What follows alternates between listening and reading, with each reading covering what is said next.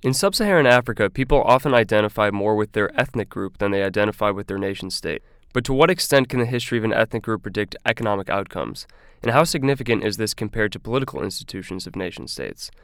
On today's episode, we explore the relationship between how intensely agricultural an ethnic group was generations ago and what this means for members of the ethnic group today.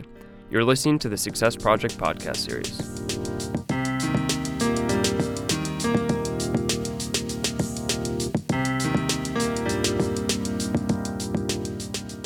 The NYU Development Research Institute, DRI, was founded by William Easterly and Yaw Nyarko.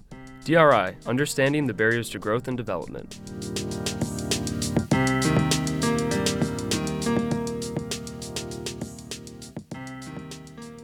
I'm Will Compernel, and here to talk with me today is Stelios Michalopoulos, Associate Professor of Economics at Brown University and co author with Louis Putterman and David Weil of the paper The Influence of Ancestral Lifeways on Individual Economic Outcomes in Sub Saharan Africa.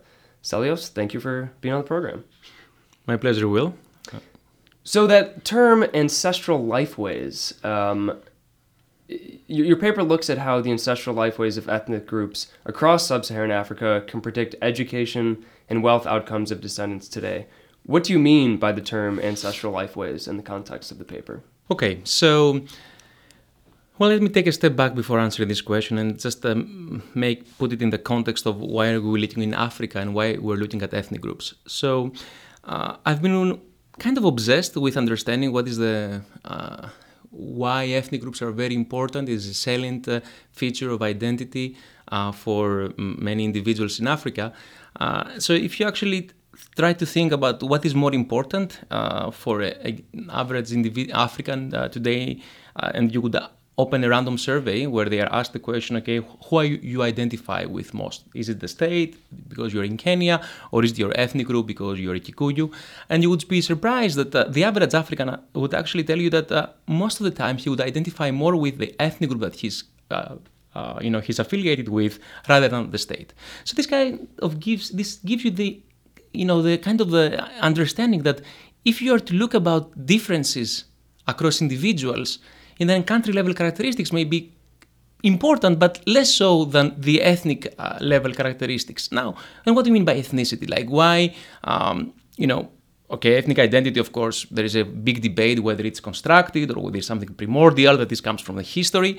Uh, in this paper, we kind of take a stand that if you are to understand about the formation of ethnicities in the past, you should really think about those groups as uh, being best at uh, taking advantage and exploiting the land that they're the ancestors used to live. So you know, if you were in a place it was good for uh, you know grazing uh, uh, and was good for was good for pastoral activities, naturally uh, you know the group of people that would reside in this place would become pastoralists. Whereas in other places that it would be more fertile due to climatic or uh, temperature, uh, climatic or soil characteristics, naturally these groups of people there would find out that the best thing to do would be to cultivate various types of crops, and hence this would give rise to agriculturalists. So you know, at a very broad level, you could think you know, variation across groups in the formation of groups would come just because of our ancestral human capital, what our ancestors used to do. You know, I come from places that, you know, uh, basically in the northern part of my village, uh, in, in, you know, far away, not, not, not very far from my village, but like a few uh, hundred kilometers away from my village, the terrain is such that basically pastoralists are, are dominating. So I'm from Greece. Uh, I come from the, the valley, so, you know, this is where agriculturalists are. So this kind of was my uh, understanding or the way that I wanted to view uh, ethnic groups or linguistic groups uh, in Africa. So one way to think about your ancestors is really, uh, you know, five generations ago, like right in the beginning of the colonial era, what most of your, uh, you know, if you were to trace your lineage uh, 100, 100 years, 150 years ago, what your ancestors would mostly be doing. So ethnicity is really like a vehicle that will allow us, that allows us in this paper to get us back few generations and see what your uh, you know great great grandparents used to do. So your paper finds that an individual today, if they come from an ethnic group that before the colonial period practiced more agriculturally, uh, they're predicted to have higher income and be more educated. So what do you think? Uh, what are the potential explanations for this? This seems like a really powerful result when you hold things constant, like the the nation state political institutions or gender things things that we, we typically think are powerful variables in determining someone's wealth and education outcomes. Right. Uh, so, you know, I guess this is, uh, you know, it, it's a paper that it has been crafted uh, the last year, the year and a half. So we're kind of comfortable to, you know, get out the message that uh, we have found a strong pattern in the data. That is what exactly you explained. Uh, if you trace your your ancestry to a group that 100 years ago, 150 years ago, used to rely more in agriculture, then you are kind of the lucky uh, descendant. You will be more educated today and you will be more wealthy. And this is a pattern that is not, as you say, driven by, uh, of course, comparing kind of villages that live in the pastoral areas versus villages that now have become urbanized and they are, uh, you know, kind of in the capital city. So now we look within the same village, within the same uh, basically district in, you know, pick your favorite capital uh, of Africa or an African country, and you could feel, still find the same pattern. And, and you only focus on individuals that have moved out of their where the homeland of their ethnicity. Is that right. correct? So this is basically looking at guys that have now are no longer at least you know let's be careful there right because the, the data is what they are and the individuals are interviewed at a given point in time and they would answer look currently i live in this place we don't really know how much connected they are to their place of origin or when, where they go back and forth or anything like that but we know that they are away but in a sense things that would make um, an ethnic group perhaps wealthy centuries ago um, you're taking them out of that environment because Yes. because they are a mover. And so it's not that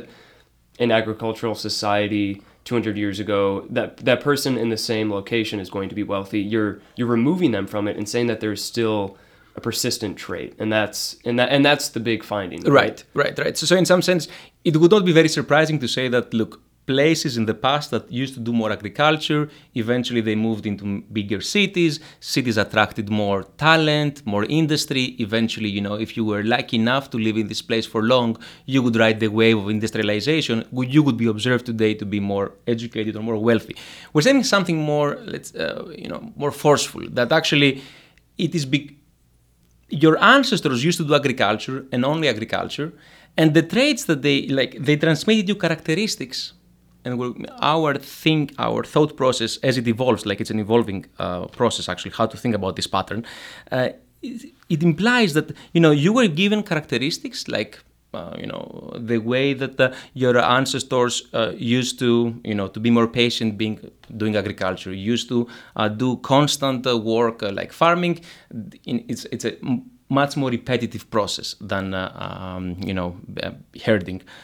Herding in herding like your property can be easily taken away from you. So you know there are anthropologists and uh, uh, social psychologists that have made the point that look if you live in an environment that your wealth your basically means of subsistence can be stolen in a heartbeat uh, then you would like to inculcate to your offspring uh, and um, a trait that you would be you know be ready to defend your property. So this probably would give you uh, more uh, ready to to be violent and so you know that you are uh, uh, you know strong enough that you know your herd will stay with you. But but the opposite of that, I guess, in an agricultural society where your belongings are relatively more secure, is that you'll be maybe more likely to trust or cooperate, and those are things that we think are conducive to growth today. That's true. That also goes to with population density, right? That uh, you know we think of agricultural societies are significantly denser than pastoral societies. So if you are over hundreds of years, you basically have to stay in a given place and you have to learn to interact with you know um, many people around you. Uh, that will basically uh, end up giving you different ways of interaction, or let's say non-cognitive skills, uh, compared to basically being in an environment that is very sparsely populated. That you would spend quite a bit of your time by your own, uh, you know, making a living and uh, herding your uh, animals. And so that idea that a pastoral society might be more hostile because they need to protect their belongings, it's interesting then that that trait is passed down through generations because you would think that in a new environment, sort of there would be a blank slate. So does, do you have any idea through what channel? I mean, I, I don't think you're going to imply that it's a genetic thing, but is, is the culture really that strong that the characteristics of being pastoral agricultural really trickle down through so many generations? It, seems to be a pretty remarkable finding. I would think that as time goes on, there's more convergence, but this sort of suggests divergence. Right. So I don't know if it suggests divergence or not. So you have to think about Africa. it's not like a, a, society or a continent that has modernized uh, dramatically the last uh, hundred years, like uh, you know, pick your other favorite continent. So when we really say that your great great grandfather w- was mostly a pastoral guy, a herder, and or your great great grandfather was a peasant, a farmer, we really mean this. So it's really that by 1850, when we have kind of the first basic understanding uh, of uh, what different uh, groups were doing in different parts of Africa, they are still in, let's say, uh, an agricultural or, or a pastoral regime. So it's not that we are looking at like you know thousands of years later that you know it would make kind of relatively hard to believe that these traits can be transmitted um, and uh, you know without being basically diluted. Now this takes me to the second point that ethnicity is, is still a very salient uh, aspect of uh, in, in, in, Africa. For example, your heritage as a group is is quite strong, so that it is not basically um, you know we have not moved to a post let's say. Uh, post-ethnic or post-group-specific regime. So whatever your parents used to say, um, or you know, again, we don't have data of, of exactly what parents are saying pastoral kids versus parents to agricultural kids, but we kind of have their uh, reaction today uh, when they are basically um, given a qualification by the uh, interviewee that you know was he hostile towards you? Was he patient during the interview? Again we have this is very soft information right? It's not really we can only uh, speculate yeah it's, it's, it's really like uh, the we have a pie i think and the pie is the pattern that we observe in the data and then we try to put a cherry on it and say look it's consistent with various hypotheses that have been aired in the literature of why different backgrounds might lead to different outcomes. And here, look, this here is some evidence which is consistent or less consistent with this pattern. How, significant is this uh, this variable of agricultural ancestry? Is it one of you know a, a, thousand variables, little ones, or is it really a driving factor? I mean, it it seems really interesting or, or absurd maybe to think that our economic outcomes today are determined by what our ancestors did 150 years ago. And maybe that's just uh, speaking from some sort of idealistic point of view where everyone has a blank slate but you know how powerful is this compared to a lot of the other factors? Almost a third of the variation in individual outcomes with respect to wealth and education can be attributed somehow to group level characteristics. Now which of these again now okay i tell you that okay belonging to a group or identifying with a group is important for the type of outcomes that you have today. Now, the second step is to ask, but of course, you know, uh, you know, every group can have many, many different characteristics. Okay, we don't have the universe of group-specific characteristics, but at least among the pre-colonial features that we observe in the data, and we observed you know characteristics like was this group a polygynous group like was it practicing polygyny was it a, group that uh, basically was coming from a strong um, state society was, uh, or a group that uh, uh was uh, you know having different inheritance rules or allowing for some inheritance of some type. And that's trying to isolate the channel that this might be. Yes, that's trying kind of to tell you, look, in the legacy of your group, there can many there can be many different dimensions. I guess in our way of thinking, we're a bit Marxian. We say, look, first of all, the way that you manage to survive and make a living, in this case, whether you are an agriculturalist or a pastoralist or a hunter gatherer, will basically shape also all subsequent characteristics that uh, uh, this uh, group will actually uh, adopt, like whether you will be polygynous, whether you what type of societal arrangement you will adopt, what type of institutional arrangements you will adopt. So, in, in this analysis, when you label a particular ethnic group as being uh, a certain level of agriculturalist, what what year are you sort of making that label? So this data uh, comes from uh, uh, Murdock. Murdock uh, is kind of an anthropologist uh, that has put together an, an impressive collection of different sources: missionaries, military outposts, colonizers, basically going through Africa, early explorers, and so basically he, he takes all this information together and kind of systematizes it. We're talking really about end of 19th century, beginning of 20th century. That this uh, the information that we have is mostly representative of the you know of what they're doing right around 100 years ago. Because I would think even in those last 100 years, when you identify a certain individual as being part of an ethnic group, that leaves five, maybe six generations. And over that period of time, there must have been some significant making of babies across ethnic groups that would, you know, how, how strongly can an individual identify with just one ethnic group? Or are you, you know, it, it could be a weak connection between multiple instead of one. That's a fantastic uh, question. It really asks the question okay, what is an ethnicity and what is an ethnic identity? Is it like totally constructed? Like you ask these days in this survey and they what is your identity, ethnic identity, and they asked, answered X. If you were to ask them another day, would they answer Y?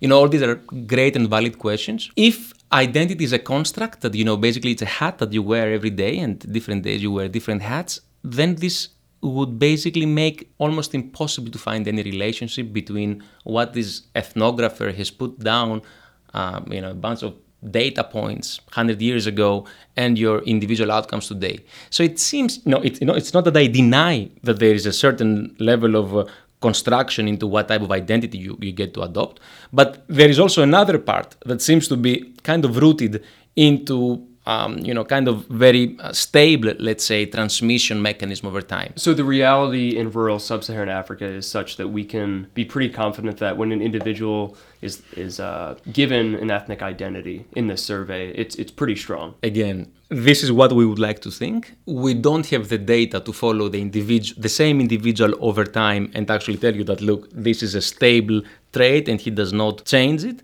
Basically, you know, we can tell that if you are born into a household that both parents are of the same group, 99% you will answer the survey that you actually belong to the same group as your parents. So we can tell you these things now, you know, giving a fuller uh, picture of the formation of identity and evolution of identity, ethnic identity in Africa. It's a different project. So, what do you think is the most important takeaway from this type of analysis, especially as it pertains to the development context? This is a difficult question. Let me answer it this way Poor countries in the 1960, they remain poor in 2010. Rich countries in 1960, they're consistently richer in 2010. Of course, the globe, the world has become richer, but the relative ranking within the world is almost basically identical to what it was 50 or 60 years ago. What this tells me? It tells me that basically, if we would like to understand development, then you would like basically to allow in your toolset a richer understanding of variation in economic activity as of 50 years ago. So, starting from this observation, it tells me that history is super important for determining basically initial differences in income per capita that seem to persist over the latest era of modernization, which is like the last 50 years.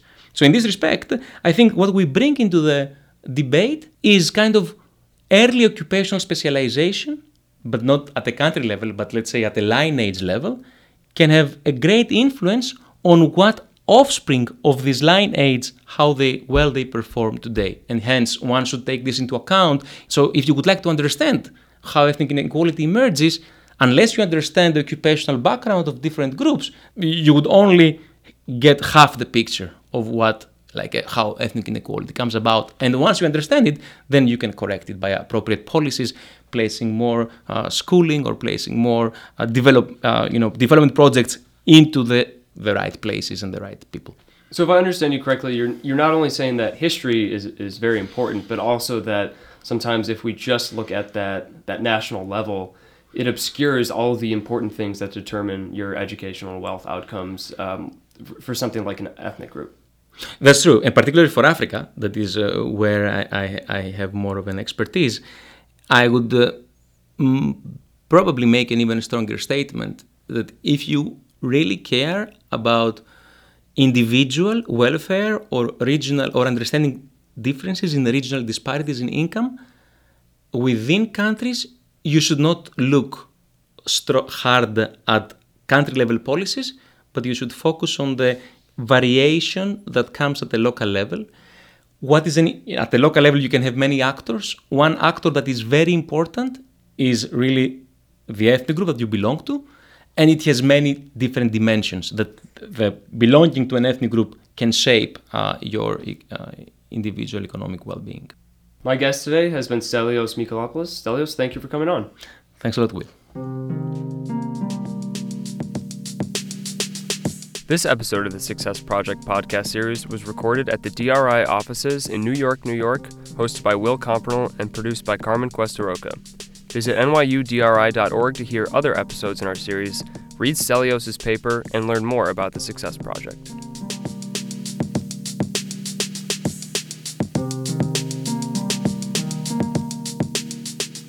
This project was made possible through the support of a grant from the John Templeton Foundation. The opinions expressed in this publication are those of the authors and do not necessarily reflect the views of the John Templeton Foundation.